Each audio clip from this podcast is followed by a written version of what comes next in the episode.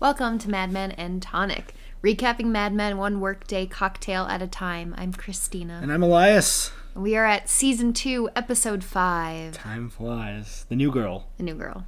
And what might help a new girl feel a Yeah, little look. more relaxed in a tough environment? a cocktail that goes down quick, sex on the beach. Yeah, sex on the beach is our choice due to Ooh. a brief foray by one of the characters, two of the characters in this episode. Yes. Well, they didn't get to have their sex on the beach. We've got, Got ours, ours. which is nice because it's about 20 degrees here and should start snowing any moment. So, and you know, we're in quarantine basically too, so this is a nice tropical It's getaway. like of we're a on a drink. vacation Yeah. almost. It's Nice. Almost. Emphasis on almost. Almost.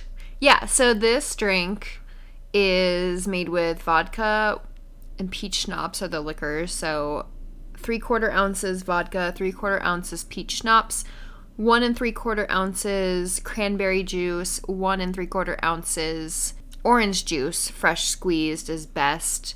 Um, you mix those ingredients together or shake them up, do a little dash of lemon juice on top and pour into either a hurricane glass, which is like a you know a tropical drink kind of glass. It's got that kind of fluted top. Yeah, kind of like a pear shape up. Yeah, and Flutes out, yeah. yeah, or just a highball glass. Garnish with an orange wheel or maraschino cherries. Is kind of seen a variety. And if you have one of those little drink umbrellas, Those are fun, right? Yeah. Crazy straw. yeah. So we bought a pack of those. Now we'll have we have like Yeah, fifty of God those knows What umbrellas. Christina's going to be using those through for the next few months. Little crafts. Just going to show up everywhere. Yeah, Mm. But uh, it's a sugar bomb of a drink. We used the uh, pure cranberry because it's a little more sour, and so it kind of cuts Mm-hmm. tart, the. But if you want to go full sugar blast, I mean, this use is the, the. co- cranberry juice cocktail. Yeah. yeah, this is the drink to do it. but it's really good. Yeah, I think Oh, this is a dangerous drink yeah, for sure. yeah. These could go very fast.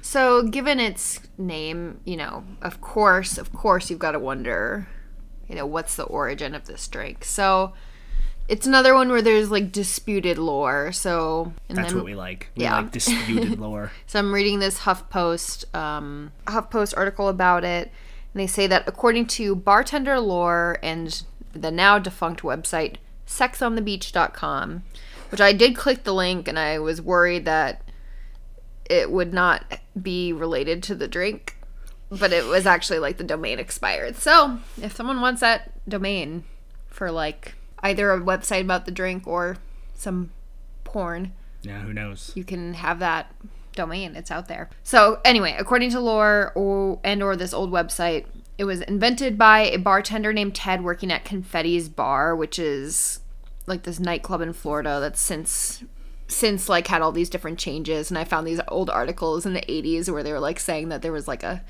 a dentist office or something that shared the parking lot and they complained that every morning there was like cars left there and like urine and like beer bottles and it was that's just like beautiful. a trash place and then there was all it was also listed in these articles about like haunted places in florida so yeah sounds like a wild spot you know what was formerly known as confetti's bar Do we have any idea of like But- when?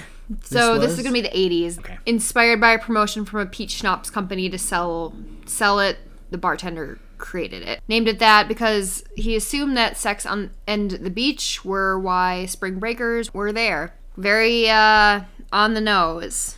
But other people disagree because Mm. in the American bartender's school book, there was a recipe for the cocktail in 1982, which is like a few years before this story. Yeah, the the theory behind that was that they combined a fuzzy navel and a Cape Cod, Yeah, fuzzy Cod or- navel is just peach. vodka, peach schnapps, and orange juice, and Cape Cod is vodka cranberry. So Yeah, makes so that's sense. kind of good. Just combine them. Sex on the Beach was the name of a party that my college threw every year, and at one point before college my through or someone my college. at the college. No, the college put it on, uh, and you know how the parties work there. They like plan them, and then Well, I don't, but yeah. people party, you know, the student board Oh. or whatever takes care of it and puts it together. And at one point, it was on the Playboy top college parties list. Dang, probably with Halloween at Madison yeah, or- was like the biggest, yeah, Flo- biggest thing. Flowtopia in Santa Barbara, which Yeah. is like also famous, also discontinued. My school eventually discontinued, or at least watered down the Sex on the Beach party and moved it from the quad that was called the beach. So, uh, Mm-hmm. but they used to cover that whole quad in the in sand for the party. so, Yeah. just a little fun fact. There was like a cr- I can't remember the name of the party, sex night or something at Oberlin when my friends went to Oberlin and safer sex night, and like people like would literally just wear like Latex. like thongs and like cover like their nipples with band aids and stuff. I had They some pass out condoms. Well, Wild I had some times. friends th- at schools on the East Coast that would do like full naked parties, and there's like strict rules about touching and no stuff. touching. But it was like a naked party; everyone just showed up naked. God, college is just This is insane. wild. right? Can't believe it. Anyway, so cheer- um, be careful out there, yeah, folks. you can just enjoy these sex on the beach drinks at home, and that'll be that'll suffice for, for, uh, the the party. Cheers. Cheers. So we open up with Pete and Trudy at the Dick Doctor. Dictor, Dictor. Dictor Victor. Yes. I shouldn't laugh. They are having, you know, Conception troubles. Yeah, and so they've gone in to get a consult about it. Right, and we've seen in the past episodes the pressure that her parents were putting on them. So, Mm-hmm. and and we also get the sense Pete's not. Super all Super in on all this. in on this. whole- But on the bright side, this doctor is much better than the doctor from season one. yeah, I was gonna say that he comes off pretty like having pretty progressive minded for the time, like about you know fertility not being a sign of manliness and things like that. I was Right. kind of yeah, it's an yeah, interesting surprised. situation. But of course, they're in and they're getting asked basic questions, and you know, it just kind of brings to the forefront. Well, how many people didn't? Was sex ed not a thing? Because he's like, some married couples just don't know, Don't know what what to do. They're doing wrong. Hand holding, he calls it. Yeah. But they, you know, they're kind of chuckling. They're like, "No, we know, Right. we fuck yeah. all the time. Yeah, we Thanks." get down with it. Although Pete mentions that, of course, if he had some films to show them, yeah. they'd look at those. And Trudy is like, oh, Peter. Yeah, she laughed. It seems like an authentic laugh. No, though. she does Yeah, it's laugh, but goofy. she's like, oh, man. And she's, you know, in her cute little, like, pillbox hat and a green and white checkered jacket, like, suit. And but she's like like a nervous wreck here. Yeah. She's like really worried No, that it's- something's wrong with It's her. really sad. Yeah. Yeah. you can tell how, how stressed she is about this. And, but they, they're, they're asking, starting to ask questions and kind of getting in the process of, of seeing a doctor about Seeing this. what the issue might be. Yeah. And then back at the office, Dawn and Freddie come in, and Freddie's telling some stupid joke on the way in. And then they hear just like a. And Rumsen nails it. Sounds like a visit from the stork or De Beers, or could be just a new hairdo. Yeah. And then Joan comes out of whatever it was, the break room, and she's holding some files, and she says, Mr. Draper, Mr. Rumson, good morning. And then she does this little. Like where she flashes her ring and. It's a new, big old new engagement ring, a big Right. old diamond. Yeah. And they're like, all right, that That- is the that answer. answers that. So yeah, that's just a brief moment, and then back at the doctor, we see the doctor asking Pete questions, just Pete. So these are the private men's questions, and I guess that the questions that the doc- doctor is asked in these scenes are from an actual fertility pamphlet from 1960 Wow. that uh, from a doctor that Matthew Weiner knew. Huh. Which yeah, Well, the show does it Who up. you knows? know, they go for the detail. And I mean, these seem pretty standard questions, and they really deconstruct Pete's mindset very quickly in this scene. Yeah, so the mumps thing. Yeah. That's actually, mumps is not fatal. I just listened to a radio lab about vaccines, Mm-hmm. and mumps, not generally fatal, but it did cause sterility in boys. That was the big, oh wow, like, long term Yeah. effect. So Didn't this know was that. obviously a problem. We learn that Did your testicles descend normally? Absolutely. What a revelation. absolutely. So, so that does not explain his behavior through the show, apparently. Um, yeah, talk about if you, you know, he can finish the sexual act. Drinking doesn't help. But no, I always reach home base. Yeah, he kind of gets like miffed with the even the implication about being asked if he has arousal troubles. He says he's a red-blooded blooded American man. yeah, obviously he's un- uncomfortable Mm-hmm. because he just is so slimy in some of his responses in Oh this yeah, scene, right. trying to crack these like porno sexual adjacent jokes, like to, he did like, in the yeah, mask his discomfort. Yeah, again, the doctor kind of is telling him that it's not a reflection on his manliness and that George Washington was sterile, which I never. It's kind of a weird pull to say, like, 'cause I don't know. I don't think of George Washington as being like a a manly Really? man figure. Like George Washington fucks. Like I never th- would think that. I guess. supposedly well f- supposedly he was really tall for the time like Yeah. over six feet and supposedly when he died he caught hypothermia from sneaking out of his friend's wife's bedroom and he had to jump out the window into the snow Oh. is that is that true i don't know george washington there's a lot of myths about There it but i've is. heard that before i don't know if that's historically accurate Like that, but- like that video, that old flash video. Washington, Washington, he comes in, weighs a fucking ton. it's God. like oh, who that- eats all the children, but not the British children. Or Washington, Washington. Six foot eight, weighs a fucking ton. Opponents beware, opponents beware. He's coming, he's coming, he's coming. Let me lay it on the line. He had two on the vine. I mean, two sets of testicles, so divine. god the glory days of the internet yeah, right? that's early flash stuff, and that's funny, funny shit. every once in a while christina plays it when she's Usually on the Fourth of July. Yeah, yeah, that's her Fourth of July watch. Yes, that makes you patriotic. Washington, Washington. Oh, you guys having fun yet?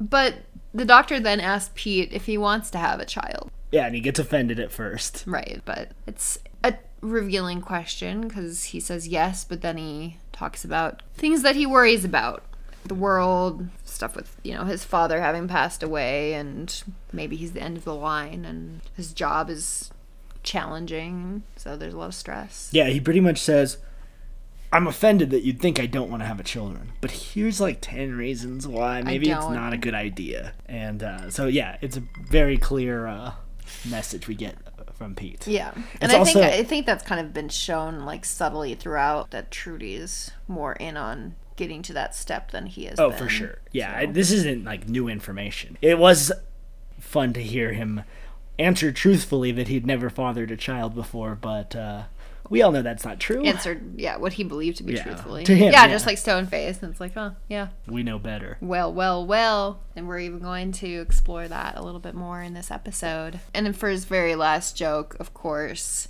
when pete is told that he needs to set up a time to get a semen sample for the doc he says Whenever she's free.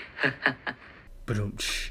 And the doc smiles politely at him, and then as Pete walks away, he just you could just see the disgust on his face. like you fucking I'm schmuck so glad I'm done with this rat king. And Joan, you know, having just got engaged, she's excited about it. She's talking about their wedding plans. They're going to do a Christmas because red and green are her colors. As we've seen from the show. Yeah, yeah, she looks great in both, so good call. Yeah, she's just And- lapping up the fanfare like you should when you get engaged. you know, Yeah, that's this how it is how works. I was, like, insufferably so. For like 14 months, we were engaged before I got wedding. I would not talk about anything else. I had no other interests, and I didn't care if people wanted to hear. That's Yeah. all I had to talk about. Yeah, it was a lot.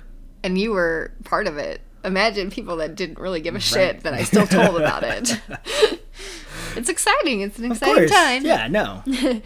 But yeah, so she's talking with like the women kind of gathered around her desk outside of Dawn's office. Interestingly, another woman says, you know, she's like, well, I can help cover Dawn's desk, you know, when you're busy. And Joan really snaps right at her and says, you had your shot. So that means she's then- already failed. The woman kind of bristles, yeah. So, you know, we, again, we've heard about the rotating.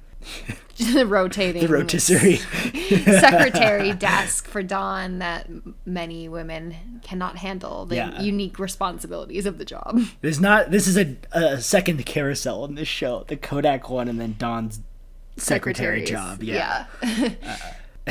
But then the phone rings, and God, Don from the office. Great line. Miss Holloway, those aren't wedding bells. Boom. Get to work. She answers the phone. She hears that it's Bobby. She walks over and tells him that so no one else can hear and shuts the door. Because last time Bobby was around, it was when she heard him or her lock his office door and they had sex in his office. Yeah. so she knows that this is a private call. That was a good Joan eye roll, but now she, you know, she's on top of this stuff. Yeah. So we get a phone call. She opens it saying, Don, I want you to ask me how I am.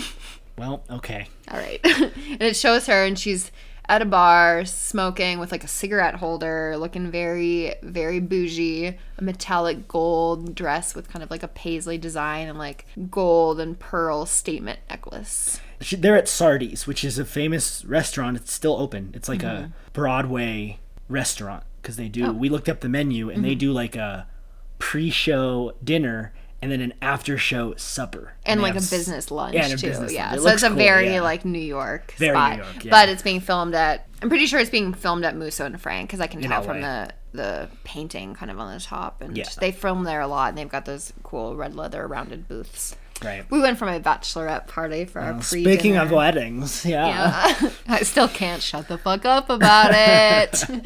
uh, yeah. It's one of the big filming locations for Mad Men, and that's why we went. Anyway, no one really cares, so I'm gonna continue talking about the show. she, like me, sounds a little tipsy, Don observes. Yeah, so we learned that Jimmy left. He got mad because Buddy Hackett insulted him. Buddy Hackett is a famous comedian, really famous Real life? Mm-hmm. comedian. Yes, he's pretty well known for acting in the '60s. If I don't know, have you seen "It's a Mad, Mad, Mad, Mad, Mad World"? No. Great movie. To our generation, he's probably more known as playing Scuttle, the seagull in The Little Mermaid. Yeah. Okay. So you you almost think that Jimmy Barrett's kind of based on him in the first place, you know, of Mm-hmm. a Brooklyn comedian. It's almost a trope, but it's a trope because it was a real thing. There Mm. were like a bunch of these famous comedians that came out of Brooklyn and in New York in the this Yeah. era. Yeah, but they're at the yeah they're at the bar in the first place because Jimmy sold the pilot Grin and Barrett that they talked The about candid last time. camera show. But he's left, and so now Bobby is bored and wants company. Yes. She says, I'm being ignored. Come take up my time and that we can call it business. And Don's like, let's not confuse this. Oh. And then she's like, I'm about to change my mind and hangs up. Yeah, Don so iffy about mixing business and pleasure, really? Really, Right. Don? When have you ever And ever he- considered And then that? he immediately goes? does that and Yeah. mixes it together. So Yep. So he shows up. She's on at least her second martini. yeah, she's been going. She's in a hard. booth, like alone. He says, Was there even a party? Like, he's like, Are you just trying to get me out? But if I got a TV show, I'd be drinking all day too. Yeah. Shit.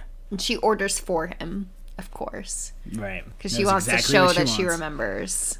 Th- So they're having a drink, and not long after they start, who walks in for Hmm. her pre-show dinner? But Rachel, Yes. Oh, Rachel, Mencken. May A. Mencken. Now she oh, is Rachel Mrs. Katz. Katz. Yes, And we see her husband Tilden there to meet Don. and Donna's like shaken up Yeah. about this. He's like he's not even on his usual like etiquette thoughtfulness because he forgets to introduce Bobby until she prompts him to do so. He's really off his game. Yeah. No, I.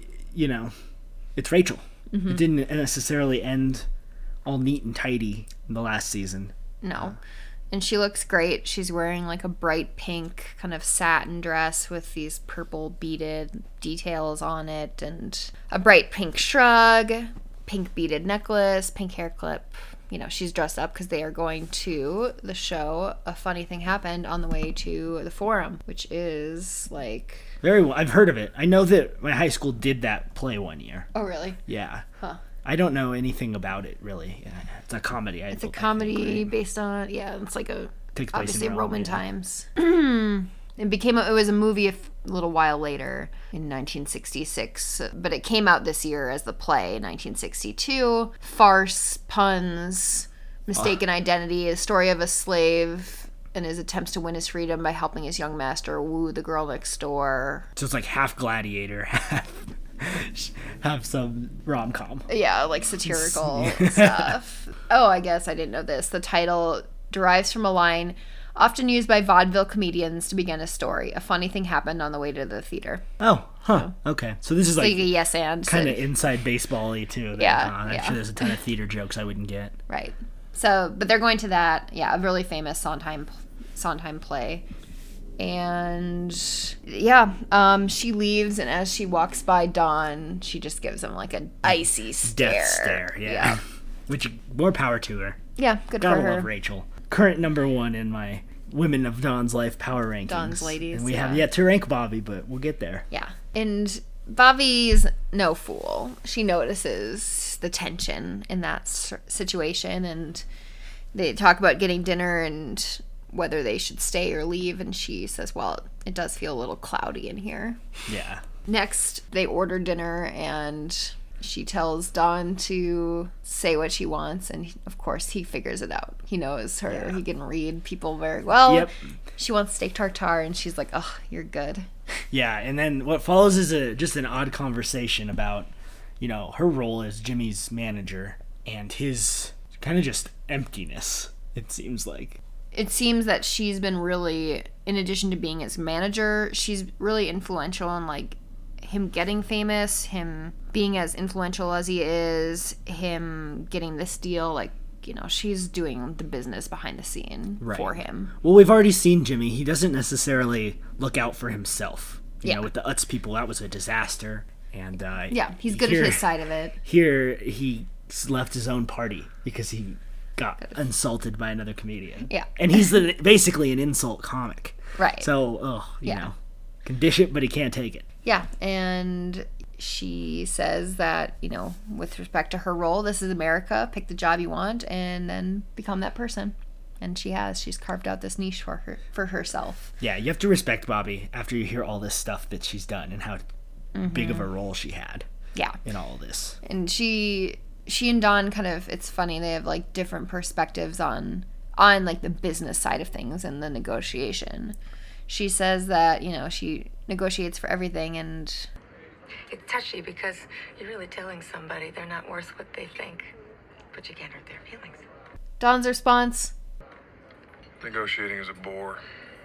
This is okay. So we got Pete in the first scene complain about his job, Mm-hmm. and here Don. It doesn't. I don't know that Don likes his job either. It sounds sounds like, but I, I, think mean, he Don's likes the creative side. of Don's it. kind of like Jimmy, yeah. and that he doesn't do the business end.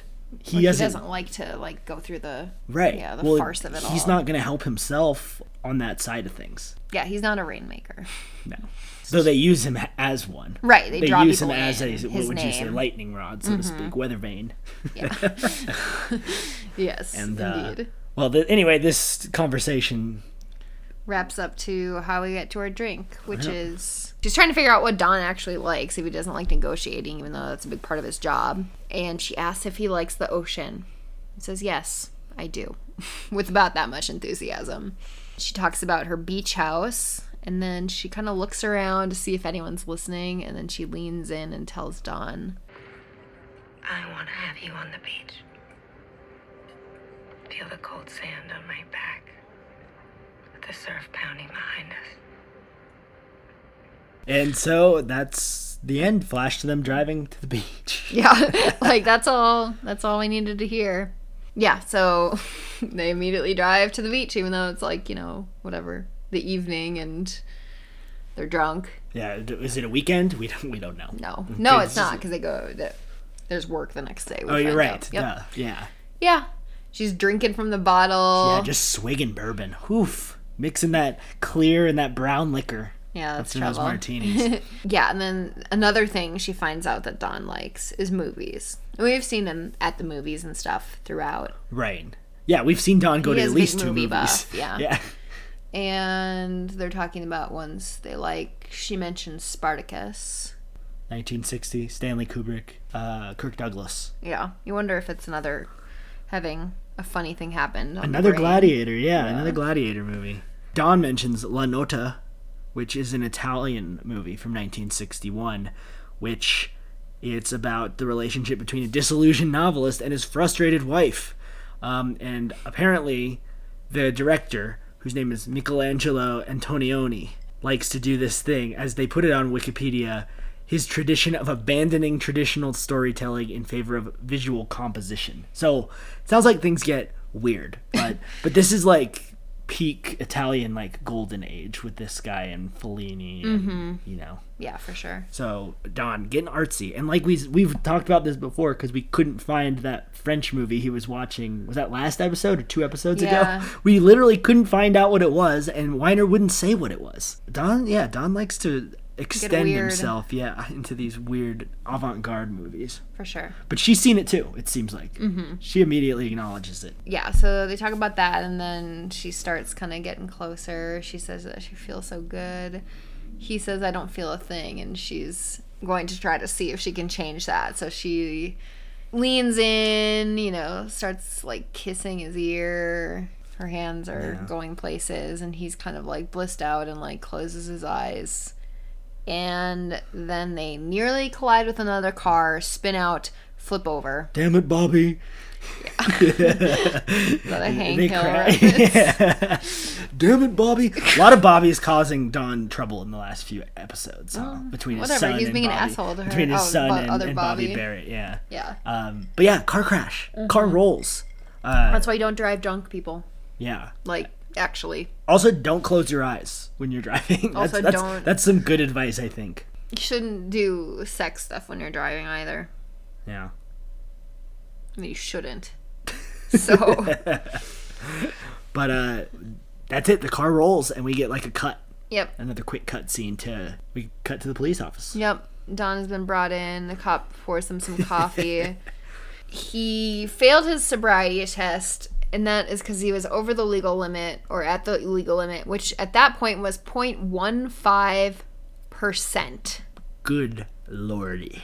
And I don't know if you ever had to do something like this or like in health class or like in college, like do like an alcohol seminar where they told you about like what like the kind of symptoms or signs like at were at certain percentages and they're like, "Oh, if you've, you know, if your blood alcohol is like whatever, you're like this." No, but one of my college friends had a breathalyzer, so we would mess around Do with that. that all the time. Oh, yeah. Yeah, yeah. Same one that filled the keg with Four Loco. he was a fun dude. Well, But no, I didn't have to do any of that, and I Oh. don't even know what the you do limit. like a calculator where you're like, "Oh, I'm like, you Yeah. know, X like height and weight and I've had this many drinks over this long." And you Yeah. find out. I've done that before. I don't even know what the limit is here. In It's Colorado, like but- 0.08 in most places. But we, you know, we lift lift is really what we do all the Right. time. No, So yeah, of it's course. like we never are we- in that there's no ne- situation. there's no need for us to know it because we're never gonna have that situation anymore. Yeah. So But when we're talking about this range around this blood alcohol content, gross motor impairment and lack of physical control, blurred vision, major loss of balance, you're at the point where your euphoric feelings may begin to give way to unpleasant feelings. Impaired judgment, impaired perception, you might be aggressive, risk of injuring yourself or others, and this is when you might start to black out. wow. So, Yeah, and the cop says he failed the like the normal test, which is like you know you walk the line and yep. alphabet so- backwards, you know all those things. Yeah. So he's in rough shape, and he's gonna get a ticket. but he's in- insanely flippant this whole scene with the cop. Yes. so the ticket is for one fifty. He wants at first to just mail it the next day. And that's you know, so we're talking like a thirteen hundred dollar ticket in today's money. So it's Which not, that nothing sounds to like sniff at. that sounds like close to a DUI situation, right? yeah. I guess if it's like your Or a first DWI. I don't know. Some sort of fine like Yeah. that. Expensive stuff. And he's like, No, you need to pay this tonight or you're gonna be in jail. And so then Don tries a little little maneuver where he says that look Did I you will- mean to say manure, or did you mean maneuver? I Because meant what he does is manure. But it's yeah, it's, it's shady shit for Yeah. sure. He says that he will send an employee out with the five hundred dollars tomorrow, implying that he will bribe this cop. He's bribing. a Not cop. even bri- implying, telling this cop that there's going to be a bribe involved, Oh goodness. basically. But he he won't take it. the cop. Ch- he chuckles though. He's Yeah, like, "You he's like- would. I bet you would." But it's one fifty, and since Don only has like sixty bucks in his wallet, he's gonna have to find some help. As the cop says, "Call someone, or maybe your wife knows a friend." This cop is not taking any shit. Yeah. And so do you think that that mean, means that he knows that it wasn't For his sure. wife that For he was sure he with, knew, Even yeah. yeah. Yeah, that- it doesn't. I don't doubt that for a second. yeah. Who who does he call? Which is interesting. Yeah, they do a great scene where they start on her legs. Yeah, like So the you're like- shoes and you're like, okay, it's Yeah. a woman. You're like he didn't call Betty, did he? No, he called Peggy. He called Peggy, of course. Very yeah, and it's really interesting with, you know, the kind of things we see in the flashbacks in this episode that he chose her. And she's kind of, you know, she's being polite and she does it and all that, but she's like, I, this is as much as I could get on short notice, you know. Yeah. And she had to borrow her brother's car and she had to put $2 of gas in it. And then she sees Bobby. And she's like, oh. And she's like, oh no. Great facial expression from Elizabeth Moss here. I mean, Mm-hmm. just like immediate frown, like, oh no, Like, this Don, is not you good. dog. So she's driving them home. Bobby's basically like passing out in the back seat. Yeah, what is Bobby's alcohol level? That's what I want. Right. That's, when she that's was one swigging of right from the bottle. the one of the Yeah. mysteries of this episode. And then they're kind of trying to figure out what to do. Don is going to have to like go take the train and rent a car to get home because his car is like totaled.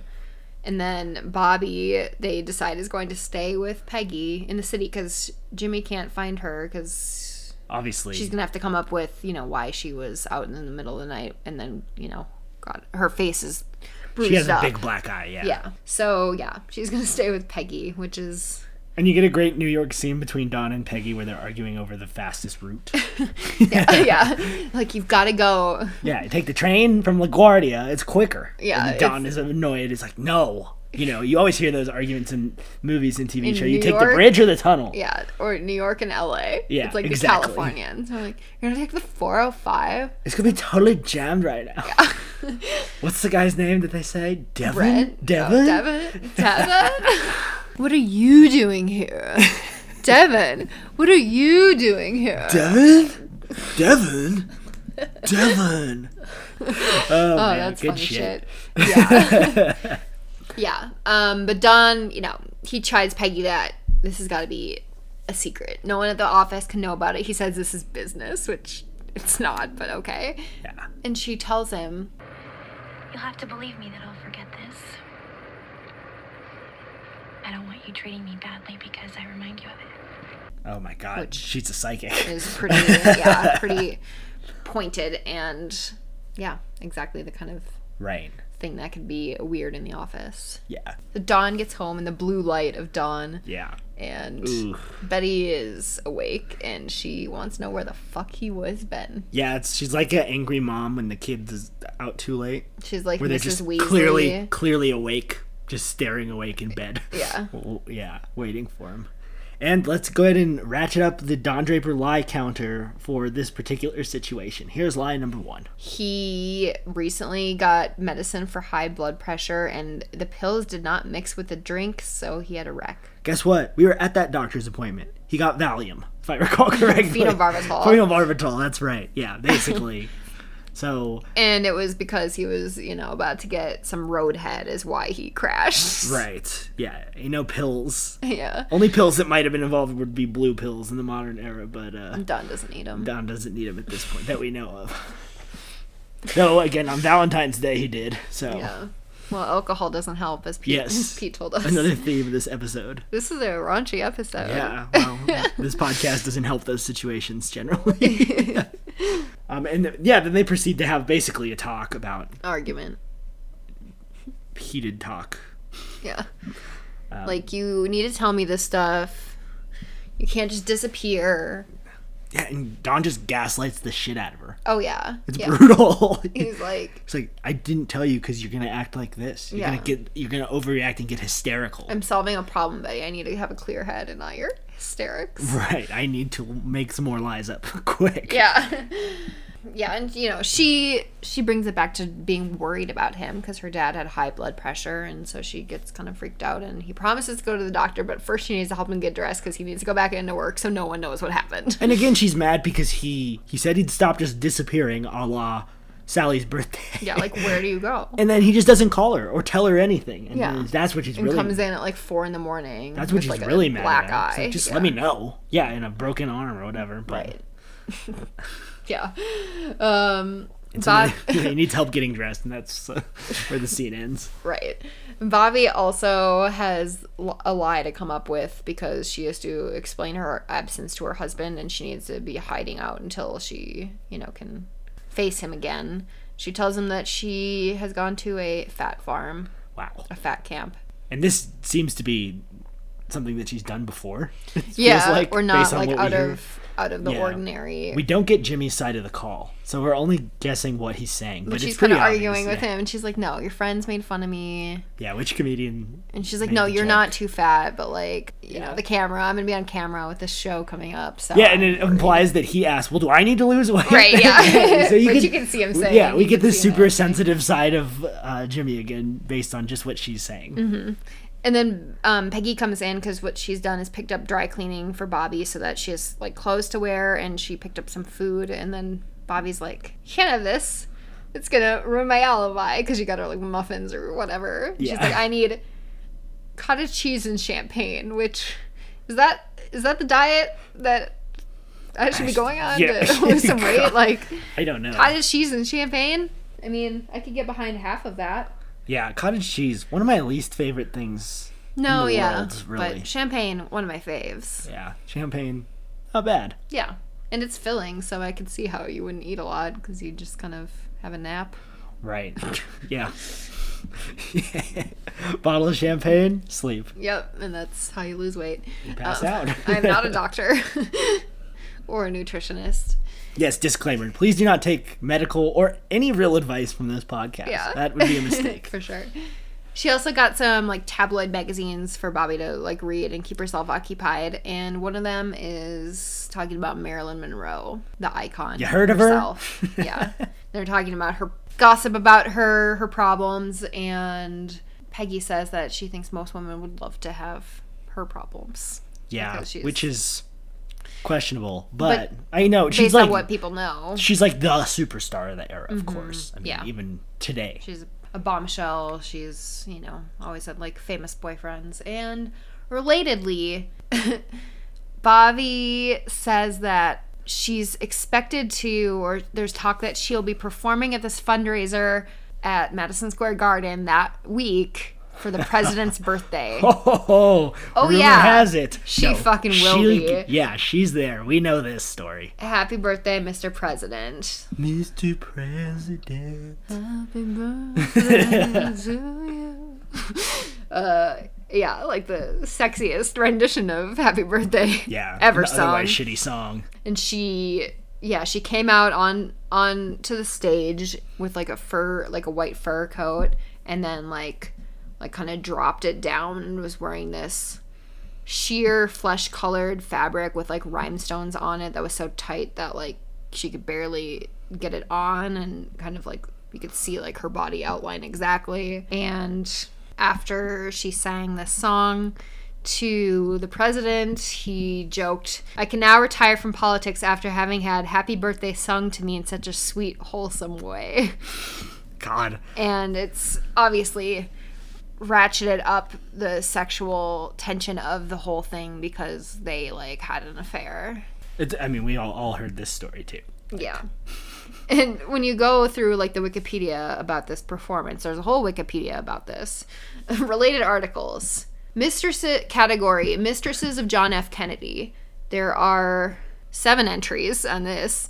Related categories to that page Mistresses of the United States President. Kennedy has his own sub for that, which is the seven. And then there's like seven more, which are split pretty much equally among Bill Clinton, FDR, and Harding. Yes. So those are the. Harding's mistress so famous because she managed to blackmail the Republican Party into paying her a lifetime pension to keep quiet on the uh, affair. So So i i nothing new, but we No. know Kennedy at least doubled the mistress rate. I mean, there's a, also that famous picture of him on the boat with all the naked women. The g- It was Yeah, it's no, just he was, super uh, well known. he was a Poor Jackie. a sex hound for sure. Yeah. Yeah. So Bobby is supposed to like go to that. She's got tickets for that performance, which is cool. Well, yeah, because Jimmy, when we first met Jimmy, he said he's met JFK. JFK and that Betty is his type. So it all I mean it all lines up. Yep, here. it all adds up. tracks. Exactly. Yeah, but Peggy is just kind of wants to, you know, make sure she's all set up, like out on the couch, and she's Yeah. okay, that she doesn't have a concussion. Well, she really wants to go to bed. Yeah. and as she's like walking off to bed, Bobby asks if she's his secretary. And she says, no, but we work together. So Bobby's definitely wondering, like, who is this, like, young woman that Don called in the middle of the night and that just came and picked me up, no questions, and is taking care of me? And this Very leads, weird. yeah, this is gonna lead to some of the most interesting, maybe the most interesting interactions in this episode, in my opinion. Yeah. between these two, we'll get back to them. Yeah, definitely. But we have a new character to introduce. Jane. Jane oh my Siegel. god. Yeah, comes in like a hurricane. Yeah. Hurricane less, Jane. yeah. Yeah. Hurricane Calamity Jane. you might call her. Joan's leading her in because she's Don's new secretary. Yeah, and she's really, really pretty. Yeah, we'll talk. We'll come back to that in the next scene that we get with Jane. Yeah. But here it's just her and you know we had this same scene with, uh, uh, Peggy. Peggy. in the first episode where Yeah. Jean, J- uh, Joan's doing the old like I know everything. I'm gonna like help you out, and you know, yeah you're gonna have to learn about Mr. Draper's idiosyncratic tastes. But you're a college girl, so preferences. you're gonna get this. Yeah, you're a smarty. So obviously different from Peggy, who is secretary school. This is like a college. Yeah. So she's expected to, yeah, be really sharp. And of course, immediately, immediately Joan finds a way to work her wedding into this. She's like, yeah, you're going to need to like jump in because I'm going to be pretty busy planning my wedding. Oh, this is just some classic like, just Joan. you Bragging. know. Yeah. Yeah. Flexing. And she, and then of course, like right after that, it's, oh, don't worry. Like, you're not going to put your foot in your mouth talking about anyone here because he's a doctor. It's like, okay. Right, but we Get Jane. it. The first thing we get from Jane is she can politic because she like takes this running over her and, is handles like, it perfectly. Oh, your ring is so lively. And Joan says, she looks at her ring and says, You'd like to think it doesn't matter. And eyes her ring and just does not continue That's the it. thought. and God, so good. that she's been offered a few, and this one is by far the best. How many? All right, here's a men have guess. proposed How to her. many men have proposed to Joan? At she's, least three. we know she's thirty Two? two, right? Yeah. Something or or so. thirty to thirty-two, I think. So you say three. At least three. Interesting. I Yeah. wonder was Roger one of them? No, I would say no based on how this storyline develops later.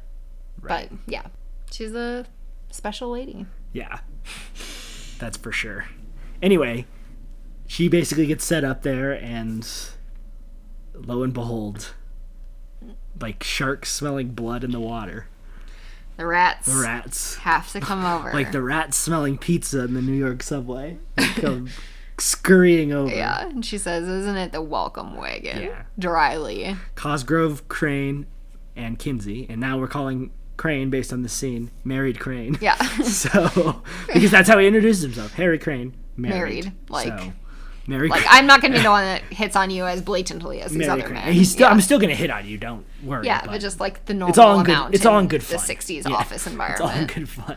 But then Don shows up, and you know he's obviously having a weird morning. His arm in a sling, and you know is just kind of worked up and tired. And Joan introduces Don to Jane, and he just says good morning really flatly, hands her his hat, and then goes into his office. And she is taken aback. Yeah, the great politicker can't. This is so- a Handle scene that I this. was kind of surprised they don't spend an extra couple seconds on Jane's face. Yeah. They all they do it quickly, but you can see this is not a she is, normal sta- is occurrence. startled. Yeah, She's like, wait, he didn't even there's- look at me. yeah, Yeah. And this is the first time that I've had that experience, and he's like the most handsome person here, and. And, and you can see in the background Joan kind of smile, like, Like, oh, ah, that's yeah, Don. sweetie. Glad to be off this desk for sure. um, Yeah. So then Cosgrove wants to go in and immediately mentions to Don that he's going to try to help him keep a hold of this secretary. Cosgrove really going for that crown, that rat crown. Yes, and Don says he doesn't even pay attention until this. They've been there a month, basically. Yeah, I've just had enough. I'm, I've had enough trying to care Yeah. at this point until I can actually stick around. right. Uh, but we learned that Cosgrove says Jimmy Barrett called. Yeah. And he wants a meeting. Does he And- say why? No. Nope. So Don's like, we get a little frozen moment from Don, like, uh oh. But also, this is Don's second version of the story of why he's Yeah, injured. that's right. Line number two. Let's count it up here. He missed the bottom step, so he fell. And he Fell on his qualifies it face. with It's an old house, which I like. That's that's that nice little detail to really sell the lie. Yeah, But- I don't think that their house is that old. But even. also, Cosgrove doesn't give a shit.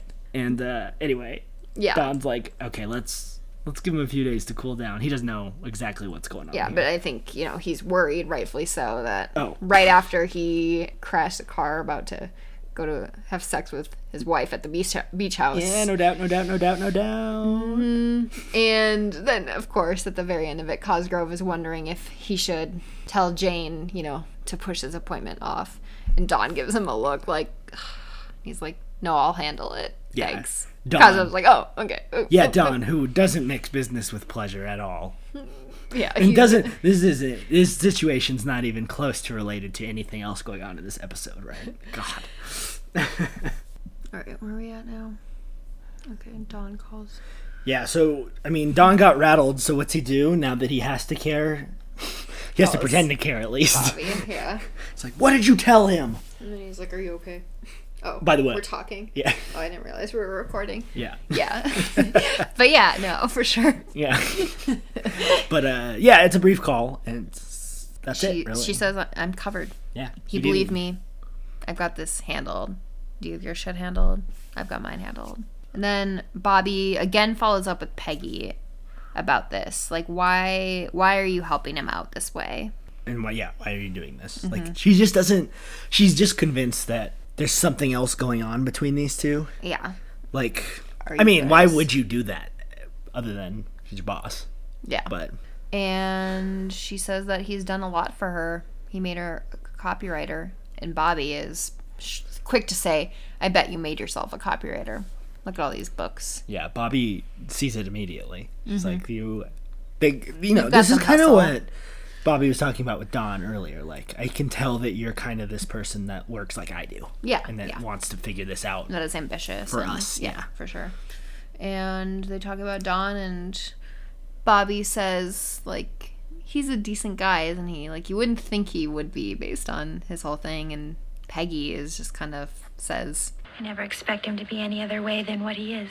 Oh, is that the most Don Draper line a non-Don character has ever uttered? I Right, think exactly. so. That is some good ad man dialogue right yeah, there. she's in on it." Yeah, and then we get another cutscene of Or Peggy. flash, Yeah, Peggy closing the door slowly, and immediately we cut to 1960, right after Thanksgiving. You can tell it's a flashback because Peggy has those horrible bangs again. And we see Peggy's sister, and she's pregnant. Yeah. which we know she already had the kid. And they, when they're asking the neurological test questions, Eisenhower's president. Just in case you weren't watching closely, they nail it in. This is a flashback. But Yeah. we could tell we knew what this was immediately. yeah, it's You know. shortly after Peggy went in and delivered a baby after not knowing she was pregnant and denying it. Right. And they seem to. We first see them kick out the mom and the sister. Mm-hmm. And the mom, we can. It, it's kind of building on off last episode. She's clearly doting on her. Like, I'll be just right Be outside. right back, but then the sister's clearly like Even she has a little pity in her face at this at this point, yeah, And then they they say that she has some sort of neurosis. yeah. So Because now, yeah, she's not here now. Like, this isn't related to like recovering from the pregnancy anymore or from giving birth anymore. This is like, we kept you here because you don't, you denied that you were pregnant as a child. Like, it's being yeah. delivered. There's definitely some, and and we got something disconnect. from Peggy's sister. Was that the first ep of this season where she says the state didn't Doesn't think, you think could you make your own decisions. doesn't think you can make your own decisions and it seems like there's there's definitely got to be some trauma involved from having a baby when you didn't know you were pregnant yeah, for And sure. I like, think that's- as a base yeah. level, yeah. But then the fact that she was like, "Nope, that's not what's happening. I'm not pregnant. Right. I, impossible." Yeah. Like, they're like, "Oh, there's something not connecting here." and she's drugged up in this scene too she's hazy she's talking really slowly Mm-hmm. yeah. they ask her like basic like t- Where baseline are you questions. questions? And Yeah. she knows all that, but then when they ask why she's here, she's like, no. it's so weird that this is episode 5 and we're getting back to this when there was barely spoken of in the first few episodes like we thought that this was just going to be Mm-hmm. Be blown a- over. just yeah. move on Right. But here we are again, and it catches you s- by such surprise based on what Peggy's doing in this episode. But it leads perfectly in from her conversation with Bobby about why are you doing this? Yeah. And we're You going know? to see more. Yeah, Yeah. this is gonna in build, the next part of and- the flashback. And yeah, the doctor's like, I told you why you're here. You had a baby, and she just kind of is silent. Right. And the scene ends. But we're still in the doctor's office, just a different doctor's office. Because we get to see old porno Pete here. Pete. Yeah, Pete. he finally gets his wish. No, He doesn't get a, a film, but he gets some nudie Nudist, magazine. nudist magazine. Nudie It's like- magazine day. Nudie not even magazine like day. por- they're not even like porny like stuff. They're like nudist like Yeah. magazines. This is a bizarre little joke too. Is he's going through these magazines and they're like, yeah, they're naked magazines. And then for some reason there's a U.S. News and World Report in there about Pearl Harbor. It's like, like, oh, that was no. 20 plus years ago. and not what you want to. I don't- explosions. I don't know. Maybe but- that's a way to calm down afterwards. Yeah. I don't know. It's just I don't know why they did that. But It's it does show very you how weird. old these mags are. Yeah, right?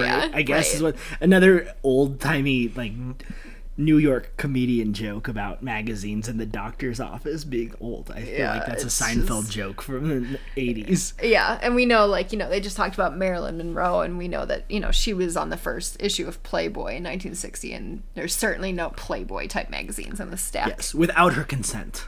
Yes, no, I think we talked about that too, didn't we? At some point. Playboy came up at some point. didn't Yeah, it? and yeah, no, she knows? she had had like photos taken for like modeling stuff before she became famous, and then Hugh Hefner. Yeah, guys, when you make a podcast that's also centered around drinking, it's hard to remember what you did in the other podcasts. Yeah, that's certainly fair to say. then yeah, so Uh, Maybe the greatest cutscene of all time follows Absolutely. this. So Pete's, you know, got to deposit a s- semen sample, and then the next scene we hear.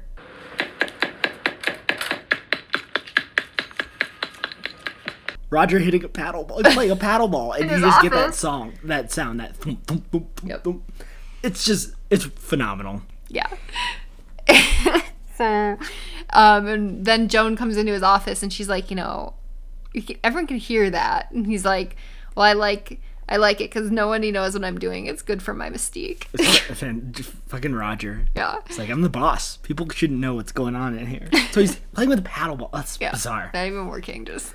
But we fucking get the around, scene that we wanted from the moment we found out Joan was engaged. which is how's Roger gonna This react to tete a this? tete between these two. It's always a joy to watch. Yes. And he first kind of hassles her about, like, why would you even want to get married? And she says it hasn't stopped you from having a good time. And how old is he? Is her fiance? 34. He asks what's wrong with him and then says that it's nice to hear the story of relatively young love. Brutal. Brutal. And then, God, She asks, Are you being a concerned daddy? There's a, a daddy. Ooh. yeah, a lot of weird stuff going on here, but it only is going to get weirder. When a scene that opens with a paddle ball. Yeah. It's not. It's it tells you exactly what it's going to be. he then tells what he told his own daughter about marriage. If you put a penny in a jar every time you make love in the first year of marriage, and then you take a penny out of the jar every time you make love in the second year, you know what you have? Jar full of pennies. Bizarre. And Oh. Great. there- there's still some like chippiness Yeah, a between them. little kind of. Another relationship that didn't quite get uh, resolves. well resolved. Yeah. He wants to paddle her for good luck and she smirks and then leaves. Yep. God, great use of uh, this wins our end of season award for best incorporation of a children's game into an episode. Oh. Yeah. New category coming Props, later. yeah. Back to Peggy and Bobby. You know, Bobby's working on covering up her eye with some makeup tricks that she learned when she was a dancer. Yeah, it's so weird how they keep jumping back to these weird little vignettes with these two and these dialogues. Yeah. You know, just every, just insert it every once in a while. Because these scenes are like between some more lighter scenes, as we just talked about one. Right. and then they flash into some of the heaviest scenes in the, the episode. But they're so tense, oddly so. Yeah. Because yeah, again again Bobby's trying to go back to like, well, maybe you weren't seeing Don, but are you in love with him? And Peggy's a little like prickly about it, but she's firm that she's not and she doesn't care about if Bobby is. Which is kind of this is kind of crazy because you know, and Mad Men does this to you where for as good as it is at like developing the characters, sometimes it skips over a ton of things. Like it, is this relationship with Bobby and Don like more developed than we think it is? Like, because Bobby Mm-hmm. She's very seems to jealous imply, about it. yeah, she's extreme. We can tell that. Yeah, or immediately. nervous about She's very Peggy being, suspicious yeah. of Peggy, but she also like saying that implies that she's in love with Don, and that's which like fast. It's like we've had three episodes with Bobby in it, and we just don't get that being that development. charged. yeah. yet, but so I mean, Mad Men loves to do this, like skip time and then make you as a viewer figure out the like relationship. what happened? Yeah. Yeah, like fill in the gaps. But I think too, some of it, like some of it is like you know jealousy, like thinking that Peggy is like a rival, but then some of it is also her just trying to figure out and kind of like as a woman that's been doing business herself for a long time, she's trying to figure out Peggy's kind of role because she can tell it's not just like you know I'm. I'm just happy being a secretary, and I'm, you know, she can tell that there's kind of more to like Don, what Don sees of her Right. Yeah, I mean, she's trying to yeah the fact that Don called her resonates, and Mm-hmm. then the fact that she, like we talked about, relates to Peggy. Like she senses a camaraderie camaraderie or similarities between her, has her pressing her for this, and Peggy Mm-hmm. does not like it. But we start to get the sense that she's like just trying to figure out where he- Peggy's head is at, almost to help her. And I think that this will develop further in the episode. We talk about the the last interaction between Yeah, the two. yeah.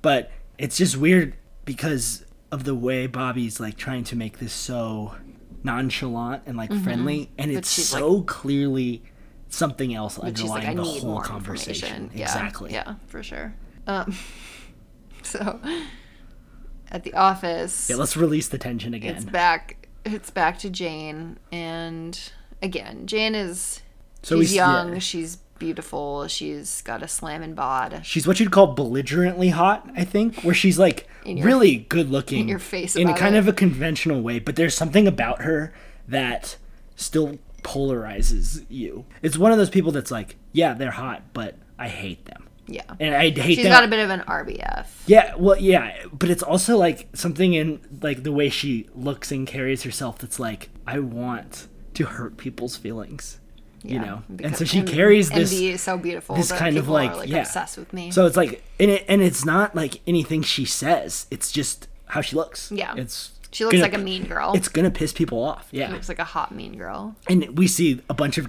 dudes just hovering around, like opening file cabinets and like glancing over. Yeah, and she is wearing like she's wearing a tweed gray pencil skirt, a white button down, but it's like half unbuttoned nearly, so you can see like her slip underneath, and then like kind of has a pencil in her mouth, and her legs kind of like kicked out a bit, so she's like looking, you know, she's presenting herself in a way to look sexy. Yeah, no, she's feasting on this attention. You have to wonder if like this is a reaction to the way Dawn. treated yeah, her she's like, right I'll off show the you bat. how fucking hot I am. Yeah, watch. I'm gonna destroy this office from the inside. Yeah. And Joan walks up. She shoos the men away from their their file, their fake file diggings, and says that they should pitch their tents elsewhere. yeah, good old pants tense. Is what she talked about. I mean, they're f- it's so Obvious. stupid because they're in the old client files. Yeah, Like, there's these- nothing in there yeah, they need. They're just lurking to be Yeah, creeps. it's creeping. But she comes up to Jane and says, "I see what you're doing, and I have to say I'm disappointed." Oh, they we're getting along so well. And Jane pretends that she doesn't know what she's talking about, but Joan is like, Your decolletage is distracting. This is an office that hinges on professional decorum. Joan's like, motherfucker, I invented this. I know what you're doing. "Yeah." I was born in it, But lived it. even though and then i mean the fact that joan buttons like three buttons it's like well if there was that many you had to do that shows that they were pretty unbuttoned at work Right. but joan's still like no you need to get a sweater over lunch Go buy a sweater at lunch. and she says there's still plenty to see and you know that Yeah. like kind of patronizing but Right. being like It's that just Joan. tone it down a little bit it's that girl. Joan way of like sweetly talking. It's almost helping, It's but- almost umbrageous, where it's like, um, Mm-hmm. come on, I'll be polite, but you know this is supposed to cut you deep. Yeah. and like reprimand you basically. Yeah.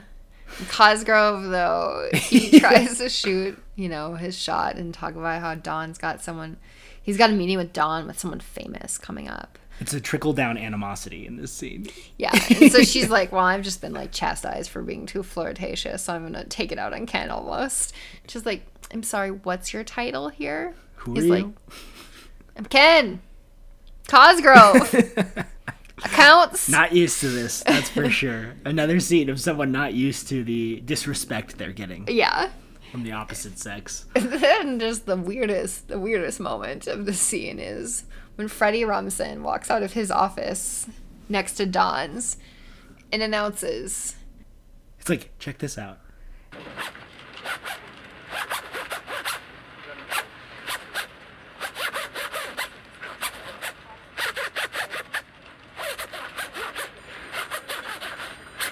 Talk about giving no fucks. with a zipper. right. Like all the other guys are like You know, trying to play it focusing cool on and like on hang Jane, out with Jane. and he comes out and literally two feet from her starts unzipping and zipping his pants, Yeah. which are like above belly button too. These are some old timey pants Yeah, he's yeah. wearing.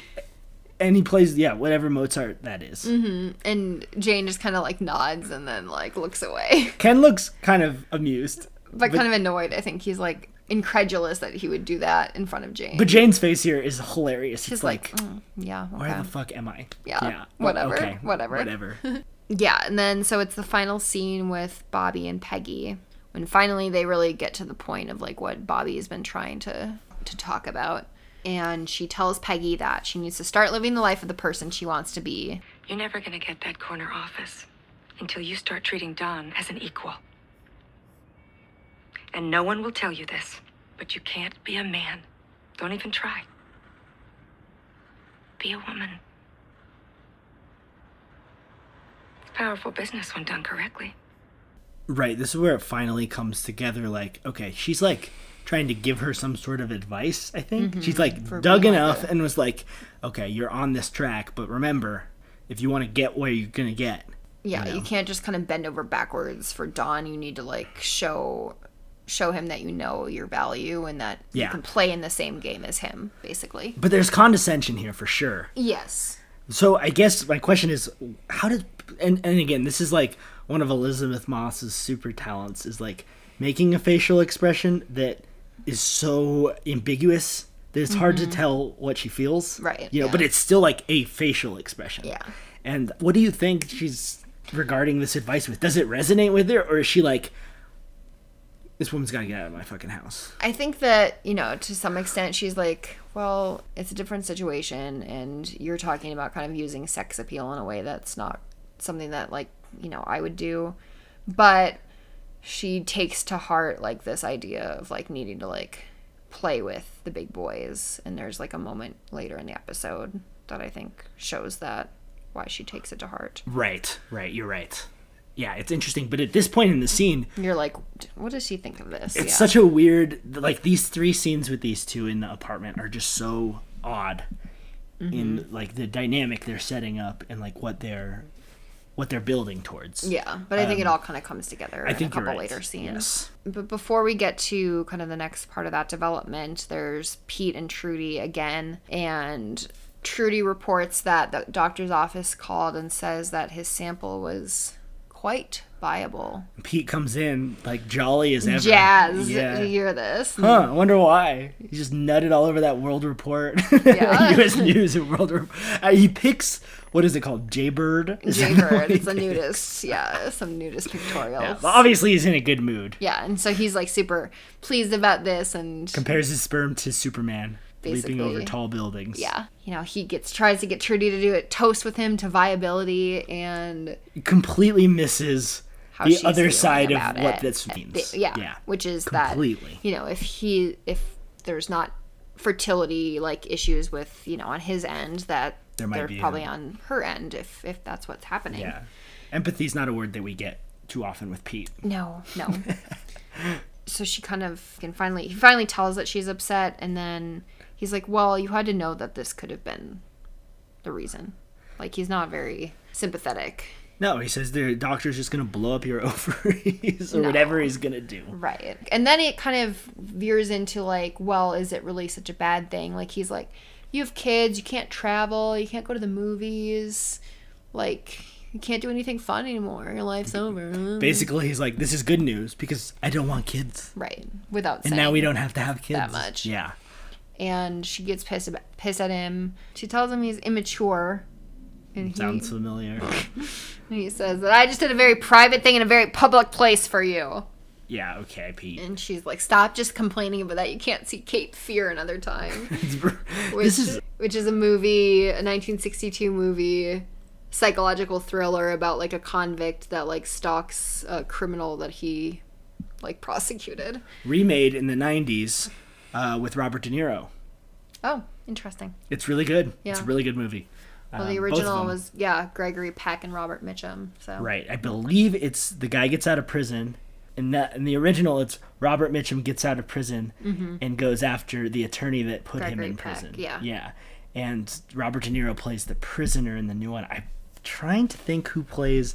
I want to say Greg Kinnear, Nick Nolte. but yeah, Gregory Peck can sure play a lawyer. Yeah, Atticus Fe- Atticus Peck.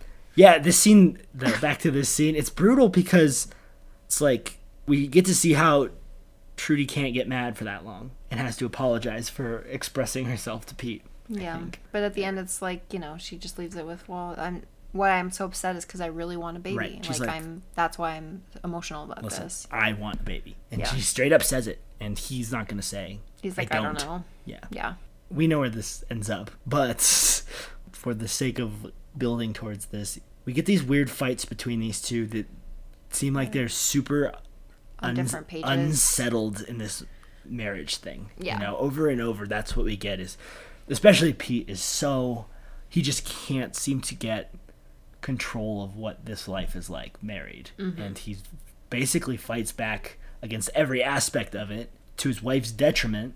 yeah, And then she always seems to be the one that has to apologize and do the work to clean it up, which is what she does here eventually. She just apologizes, like saves it because he's ready to storm out at the end of this. And Pete just playing the victim. yep. Ugh. Then it's the other part of the flashback, which is like the key key scene in this episode. Right. We went five episodes without flashbacks. Did we? I'm pretty sure. Yeah. And now we get, and I guess we didn't mention this earlier. This is the first, like, not Dawn as central character set of flashbacks we've gotten in the show. Yeah, yeah, that's These true. are Peggy's flashbacks. Yeah. So now I- we kind of elevate. We talked about this in one of our bonus episodes about like I call it the the solar main system of yeah, characters, yeah. This elevates Peggy to like main main character. Yeah. Even though she already pretty much was, but like when you get your own flashback, this yeah, is the you're- real deal. But I mean, that's not to say Dawn isn't in this flashback. No, and that's that's the whole thing is when it's like a later a later point when she's in the hospital and when she opens her eyes at the hospital bed, Dawn is sitting there. And at first she's like, Is this real? Is this real life? And this is mind blowing. Eh. Yeah. Like and he's like, Yeah, I am here. Dawn somehow figured this out. Dawn shows up. It's- Yeah. It's crazy. She tells her, he says, Well, you disappeared and then I called your roommate and she gave me your mom's number. Your mom said you were quarantined for tuberculosis, which was supposed to make me not be concerned, but it wasn't, so he tracked her down. Right. And this right here like ties together this whole episode. This is what Bobby's been trying to get at the entire show. like what is the connection between you and Dawn that's different from just Right. working together? yeah, what what and you know, we didn't know this. You know, the No, first thing this we is the heard first Peggy's thing. like, he's done a lot of things for me. And Yeah. we're like, yeah, he promoted you, da da da da. Oh wait. This is This crazy. is the, the yeah. big the big stuff. She he asks what's wrong with her and sh- she says I don't know. And He says, "What do they want you to do?" She says, "I don't know." And then he gives his power line for the scene. Yes, you do. Do it. Do whatever they say.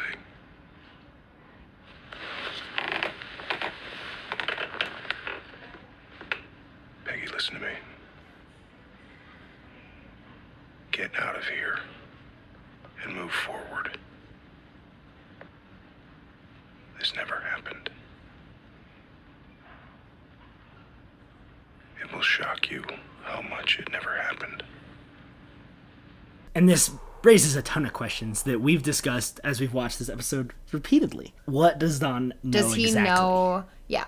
I mean, obviously he knows that she's in the hospital and that it's not because of tuberculosis. And she's drugged up for sure. and we probably and her mom's like not telling him the truth. Didn't tell him the truth. and probably or possibly that it's like she's in a psych unit. No, no, for sure, but it's likely that he knows that. But does he know that she gave birth? Had a baby. Yeah. Does he know that?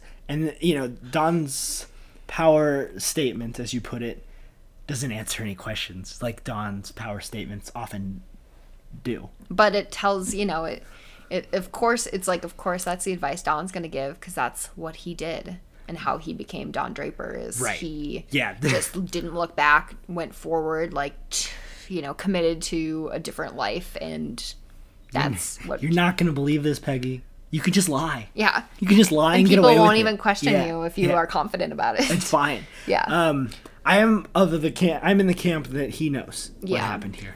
I think so too. And it- this like goes back to earlier in the season. There was that pitch for the defenders, and like there was a point where they asked Peggy about something, or Peggy said something, and like Don gave her like a like a look, kind of like uh, seeing how she was reacting to it. Yeah, I feel like if we went back and now after seeing this again, this episode again, which I mean, Mm-hmm. these are some of the most unforgettable scenes in the early Mad Men. Oh, series. yeah. I mean, if we went back and watched the first four episodes, I think that we There'd be could more suss out some hints. cues here of like some sort of intimate knowledge between the two. Yeah. Or like, you know, some recognition of this scene. Right. Well, I think too, it's like you know everyone knew that like she had gained weight when she before she left, and then she came back and she had lost weight. But like Dawn knowing she gained weight and she's in the hospital, like maybe it was like the pregnancy part of it. Like there was more context to it, so we could have figured that out anyway. And that was the first scene of the second season. Or When they close were- to when the they were first scene when they speculating were about what speculating. happened, yeah. Fat Farm came up in that scene too. Yes. I mean, it's just perfectly done, this scene. yeah, I mean, we find out what she credits Dawn for. It's not just this promotion, but it's giving her the permission and like having the confidence in her to be like, your life is still, you can still continue on the same direction you were going, and like, you can be stronger because of it, basically. Right. And it's also Don saying, I have faith in you. I support you.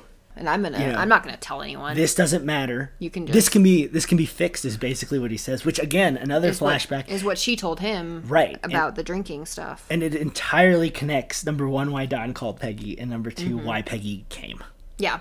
And why she said, I want you to all forget this. I don't want to, you know, you to look at me and think about it. Right. Like, and it's kind of the same. You could have seen that Grace exact that he line extended coming to in- her, yeah. you could have seen that exact line coming in this conversation. yeah. So it's like a reciprocal kind of thing now. It's beautifully put together. Yeah, no, it's really, really good. Then it goes back to present day, and they're at the office. And after Peggy, Peggy was basically she didn't go to work. You know, the day that she was taking care of Bobby, and she was catching up on sleep, and she didn't do her work. And then Don was like, "Well, like, I did my work." back to reality. Yeah. Right? God. And she like looks at him like, "You fucking know why I didn't do this." Yeah, You're still gonna exactly. give me this. Of course, because it it's it's normalcy, I think. Um, yeah, and they're And I think that they're both playing the game. yeah, because yeah, she can't. Obviously, she can't be like, "Yeah, I couldn't do it because I was picking you and your drunk mistress up Right. at the police station." Well, as they leave, she closes the door and we're wondering I was like, "Oh no. What happens here?" she apologizes for being unprepared, but then says, "But you know, it's just that." $110 is a lot of money for me to come up with on short notice. Good catch because she was going to say, "Remember that conversation we had in the car? You were not going to treat me worse. I didn't want you to treat me Right. worse." It's But kind of like she- a reflection. It's kind of like remember the whole thing, like think about all the Yeah. parts of this. But she cuts back and does the right thing. Yeah. And she gets her point across in a way that's not going to like start Make a it fight. friction. Yeah. And then but it's also like he kind of acknowledges he's like, Yeah, well, okay, like you're right that I need to think about your you know, how your effect on you. too." Right. And And he understands. Yeah. Mm-hmm. He gets it, gives her some of the money. done. And did we mention all this happens because they had to end the meeting early because Jimmy is showing up? yes. Yeah. So they're wrapping that up quick because now Dawn's like, oh, Here we go. part two. See if it cooled down. But the pivotal moment of this scene, tying it back to the last converse, the last flashback, is when he gives her the money. She looks at him and she says, "Thank you, Don." Yeah. Not Mr. Draper, Don. Right. And he gives a look like, "Oh." Huh. But that's you know her moment of taking Bobby's advice to heart of like, I need to assert myself even with you and you know show that um, I'm not just gonna be indebted to you forever. Right. And also, by the way, I have leverage. You know, I think Peggy finally feels that way. Like Yeah. she has proven herself in the, at work and then also proven herself as like a trusted. I don't want like- to say a friend, but like a trusted, yeah, exactly, trusted counterpart. Right. Yeah. And that, you know, now he's kind of indebted to her and she she doesn't have to have this whole thing now where she's like, "Oh my god, like I'm going to have to be so deferential to you forever because you like helped me in this moment, this personal moment." Right. And again, Don's reaction speaks volumes as to like, you know, there's a little bit of surprise, but it's not like Unwarranted. And he it's- doesn't think he's not like, "Oh, Yeah. this is unwarranted." He's Yeah. like, uh, "Okay. That's it's where we like, are now. Got it." Peggy, All right, Peggy. You continue to impress me. Yeah. And Jimmy comes in just like a storm, another storm. Yeah, what's he called, Jane? A tomato patch? He says, "Well, Draper, quite the tomato farm you've got here." What does that Window mean? dressing is important. What does that mean, tomato farm? God knows. Uh. But anyway, it's it's the same thing Jimmy did to Betty. Right. And so Peggy, and then Peggy kind of exits the office, is exiting the office, and she and Bobby exchange a look. And you think Bobby's kind of like, oh, look at you. Yeah, it's I'm trying to And- think of like a movie thing where it's like two people just kind of nod at each Like, other and smile, understanding and then and it's like a understanding. '90s rom com or something where two friends kind of like they, they became friends at the end. They kind of just like Yeah. nod at each other and like Mean Girls at the end of Mean Girls. when they're Yeah. all, like Yeah, exactly. smiling, and then the you know Regina and Caddy. the Fallout Boy song comes on or whatever it is, and they Sure, play yeah. off. But this scene's not done yet. Yeah. And then Jimmy and Bobby go into his office. Jimmy asks Don what happened because he's got his arm in a sling. And Ding ding ding! Line number three. an old football injury, which does not account for the cut above his eye. nope. And but Jimmy's like, yeah, I get those too. Great. Another great line from Jimmy. Like he doesn't play football. right, because he's like, yeah, he's like Don's like a jock, and I'm like, you know, the class clown type. So Yeah. I don't relate. Bobby is pretty quiet. Doesn't say a word. She, really. you know, Except he says she looks good, right? I think he does. like, well or because, something. Yeah, because she has makeup on and it doesn't look like she has any. No, she injuries. looks fine. Yeah.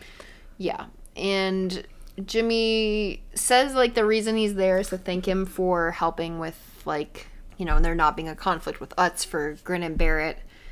And Jimmy's like, we all got what we wanted, didn't we? Yeah, we'll talk about this at the end of this scene. But Don's taken back because he thought this was something else. He thought Jimmy was mad. But Jimmy yeah. came in to thank him. Mm-hmm. Although that, yeah, that phrase is loaded. So, yeah. They have a just a weird little interaction between each other. And he's like, I just want you to know I'm not a bad guy, and you know, thanks. And Don's like, you didn't have to come all the way here to tell me that. And Yeah, he says, I knew that. And Jimmy goes, Nobody knew that. Nobody yeah, nobody knows that. knows that. Yeah, you cool cat Donnie. Little like, beatnik hipster Yeah. uh, vibe there. Donny boy. we have to Yeah. talk about does Jimmy know? Right I now? think so. Yeah, this seems like almost an investigative move by Jimmy. this Yeah, whole that's thing, what I right? thought too. Where it was like, he wanted to do it right away.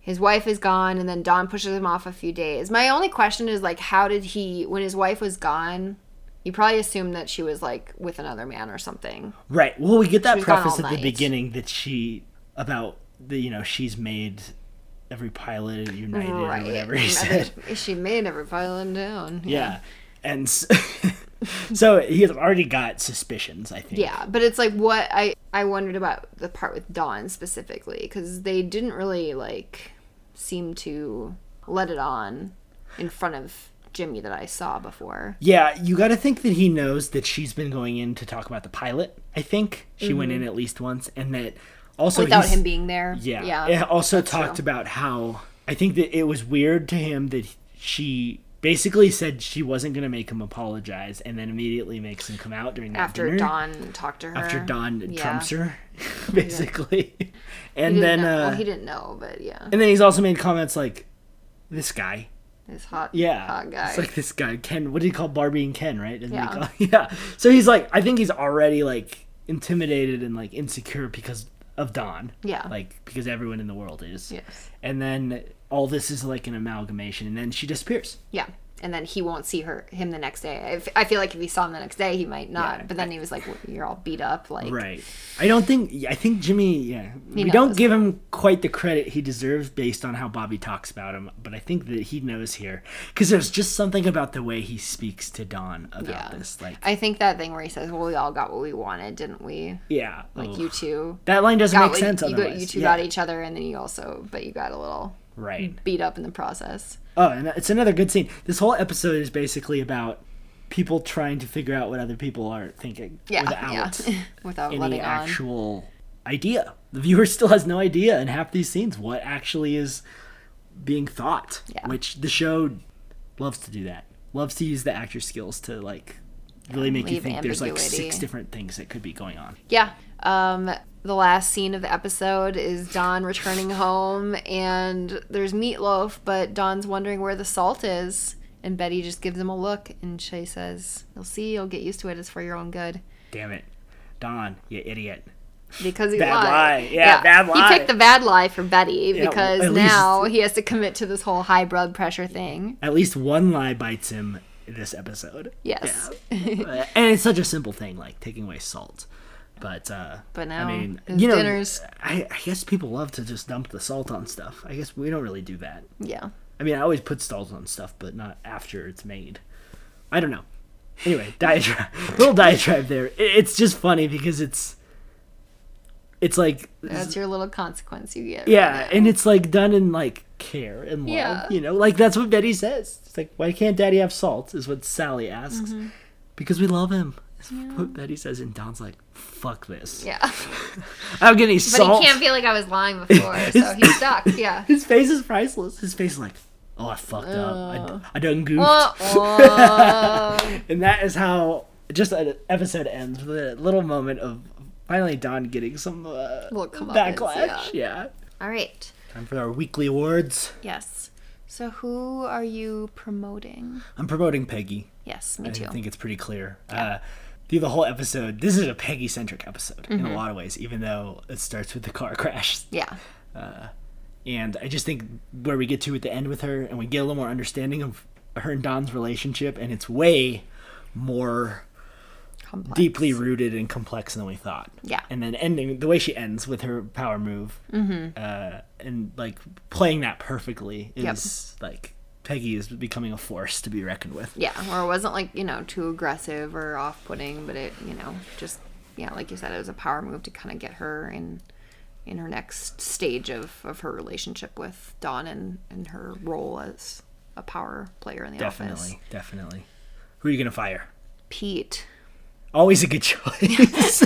Always a solid option to yeah fire. i mean just like you know it's not it's not because like he doesn't want to have kids like that's you know a valid a valid way to feel but just the way that he like kind of bombed trudy with that this episode and that he took it out on her his stress about it by like Yeah. being really inconsiderate to her about it it just um it's been a really really bad handling of the situation for him Not to mention he creeps out the doctor. yeah Thank God the episode didn't show us any interactions he had with the nurse. Oh, God, I can't no, even you imagine can't. what was Yeah, going on. you don't wanna think in about that. in that scene. But uh, yeah that's good stuff. what about you I'm gonna fire Rumsen. I just I just Ah. can't even like the kind of like you either ha- he either has to be. We didn't really talk about whether he was like wasted during his little Yeah, pants scene, I mean, but just likely. the like lack of fucks to give to come out in the in an Mm-hmm. office. two feet away from the new like bombshell secretary and just zip up and down. Unzip your pants, yeah. And then when no one regards it, he just has this look on his face like, "Ah, tough crowd. today." I mean, this is just, it's so bizarre, this part of that. Between this and the paddleball, it's just so bizarre. Yeah. What is going on in this office? Yeah, that's a good pick. Right, who's the hottie? I mean, what can you not go with Jane? Yeah. Mm-hmm. I think we have to go with the new character here when her point in this whole episode to is be that the look at hot the hot new character. secretary. And she plays the part great. She's very good looking. And, Mm-hmm. I mean, And plays it way plays it in a way like I and I know it. half buttoned down. Yeah, we talked about the belligerent hotness. Yeah. I'll just say we've got a lot to say and deal with Jane in, Yeah. in this show. So we're excited. This is a good introduction. Yes.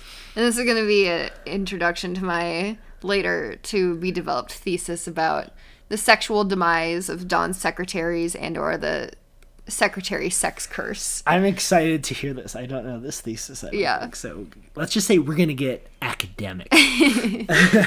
Yes. And you agree, though, I assume, for hot. yeah, and that's Yeah. what I said. I Yeah. think Jane, yeah. Best quote. Um, the best quote is Peggy. responding to uh, Bobby saying Don's a good guy. Oh, I mean, that like I said during the episode, that's just like Chef's Kiss ad ad person. Mm-hmm. yeah, she's Chef's Kiss mad reflecting woman. back at the- yeah, a Don it's, type. It's so good. Yeah. What about you? Mine is Don's directive to her to Yeah, I mean, that's, forward. It'll shock you how much this never happened. I think that's objectively the best line in the episode. Yeah. best writing in the episode. Just not my favorite. Yeah. And what about a quote from our old friend? Yeah, I mean that whole scene with him and Joan pretty much, you When- know, yeah. like everything he said was pretty funny. in When that. those two share a scene, it, it's some of the best writing this show does, and, and just some of the most fun like acting that the show Mm-hmm. can do. But yeah, I also chose the first line that he says about the being mystique. mysterious, yeah. his mystique. I think too, yeah, the story of relatively young love. is yeah, pretty that funny. was good. yeah, He's so sassy. Let's note that neither of us picked the the jars, the penny jar line that he said to his daughter. Ugh. Yeah, neither of us picked that. All right, take the lead. Best outfit. There's a lot of different styles going through this episode. Yeah, my favorite is Bobby's look when Dawn comes to meet her, and she's in that like gold metallic dress. And she later puts on over it, you see that she has a gold metallic coat, which, as you know, is a, big, a look that I'm very into from seeing it in Ocean's Eleven when Tess wears it and then buying a tr- metallic gold trench coat so I could emulate that look. Yeah. Big fan. If there's a couple things that define Christina's taste, one is gold, and the other is Ocean's Eleven. so uh, that makes perfect sense. Yes. Um, I would also give a. I, I wrote in my notes a heat check nod to Rachel for showing up briefly in that, you know, really pretty like satin dress, um, that pink satin dress, and it's kind of like a look like when Audrey Hepburn goes to the show and Breakfast at Tiffany. She's wearing like a pink dress and like a pink sparkly hairpiece, and you know, it's that kind of Yeah. Style. Let's not forget about Lincoln, right? Let's not forget Oh, yeah. about Rachel. Yeah. There's a lot of good outfits in here. I liked Sterling's vest, and he took the tie spike, and then has like rounded collar dress shirt on Mm-hmm. when he's talking with Joan. Yeah, Uh, we're gonna need someone to help us and let us know what the a, Tie a spike. tie spike. I like is. the Uh, term tie spike. Yeah, But then I also like Peggy's like apartment pink apartment dress that Mm, yeah, she that was kind wearing. of button, yeah. ginghamy like that house was a, dress. That was a cool style from Peggy that you don't really. is see not her really in, yeah. Peggy like, I guess, It in was a way. cute though. Yeah. Yeah. All right. What about rating? All right, so season 2 episode 5 The New Girl is rated 8.4 on IMDb. That's good to be number 50 Oh, that was a big. out of 92. So we got a big, move. jump finally after those four. Flashbacks will do it. Flashbacks will bump this thing up. Where do you put this one? Yeah, it's a big jump for me too. It's number one for me. I mean, Absolutely. the flashbacks and the whole development of Peggy and Don. You know, we've got Bobby as kind of like a bridge between past the past of Peggy and Don, and you know how it's gonna go going forward. We got the Rachel heat check. We've got, yeah. you know, and like last time, like I liked you know the last episode, but like the Father Gill stuff got a little kind of disjointed, like from you know the rest of the plot, and this stuff still kind of talk shows like Peggy's development after what happened, but like connects it more to the rest of the plot. finally the episode ties up some stuff from season one Yeah, and like the flashbacks i mean this is what w- one of the most important parts of these shows like them or not yeah, they're big. yeah and finally we get some like some answers Mm-hmm. like they just left us hanging for so long and the first four episodes were like purposefully Hinting trying at to it a little push bit. to push the viewers buttons in terms of like are we just moving on Yeah, like what? it's it's by far the best episode of this season. And yes, I understand that my list is four, five, four, three, two, one right now. But I do, and I have said multiple times that this show gets better and better basically every episode. Yeah. So Mine is five, four, three, one, two. so pretty close. Yes. But we, I think that there's no question wh- why this is rated w- so much higher than the other ones. Yeah. This is No, now we're like back in the yes. thick of This the is what show. we want from the show, like more than anything. Yeah. Whew.